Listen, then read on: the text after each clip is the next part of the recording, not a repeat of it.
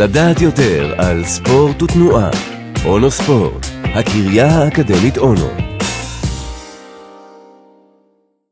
הסכנות בנטילת תרופות אנטי-דלקתיות, ולמה זה חשוב במיוחד לספורטאים. תרופות אנטי-דלקתיות ללא סטרואידים, NSAID, פופולריות מאוד בימינו.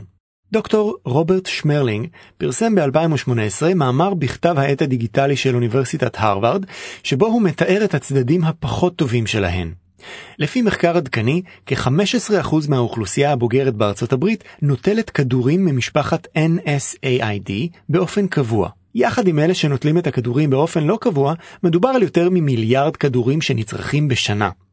התרופות הללו מגיעות במגוון שמות שונים, אייבופרופין, נפרוקסין, ארקוקסיה ועוד.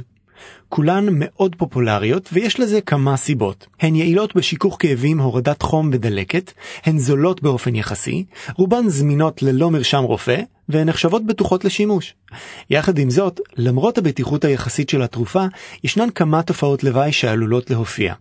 התופעות השכיחות ביותר קשורות לתחושות לא נעימות במערכת העיכול, כמו צרבת, כאבי בטן ואפילו קיבים בקיבה. אבל ברוב המקרים, ובמידה שנוטלים את התרופה במינון הנכון, אין בעיות מיוחדות או תופעות לוואי.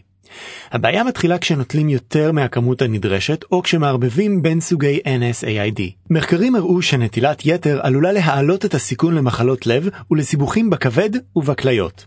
על פי מחקר חדש שבחן 1,300 אנשים שנוטלים NSAID, מתבררת תמונה מדאיגה. יותר משליש נטלו תרופת NSAID נוספת, וקרוב לחצי ויותר מחצי מהם לא ידעו שהתרופה הנוספת גם היא תרופת NSAID. בנוסף, כ-15% נטלו באופן מודע יותר מהכמות המומלצת. חלק נכבד מהאחרים פשוט לא ידעו מה המינון המומלץ עבורם. על פי המחקר מסתבר שאלה שנטלו מעבר לכמות המומלצת היו בעיקר גברים ואנשים שסובלים מכאב מתמשך. לפי המחקר, אחוז גבוה מנוטלי התרופות בכלל לא מודע לכך שהוא מציב את עצמו בסיכון. נמצאו לכך שתי סיבות ברורות.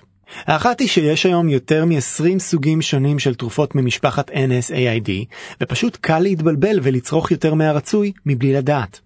הסיבה השנייה היא שבבתי המרקחת קיימות תרופות שהן שילוב של NSAID עם תרופה אחרת כמו אדוויל, שיש בה מרכיב מסוים שקיים גם בתרופות ה-NSAID. יש להניח שהאדם הממוצע לא מודע לכך שאסור ליטול אדוויל יחד עם NSAID. שילוב של חוסר מודעות ועודף מוטיבציה להחלים, כמו במקרה של ספורטאי שרוצה לזרז את תהליך ההחלמה, עלול להביא לתופעות לוואי חמורות. תרופות נועדו לעזור ולהקל עלינו, ולכן חשוב להעלות מודעות לגבי התופעה כדי למנוע מצב שבו תרופות ה-NSAID יזיקו לבריאותנו בטווח הארוך.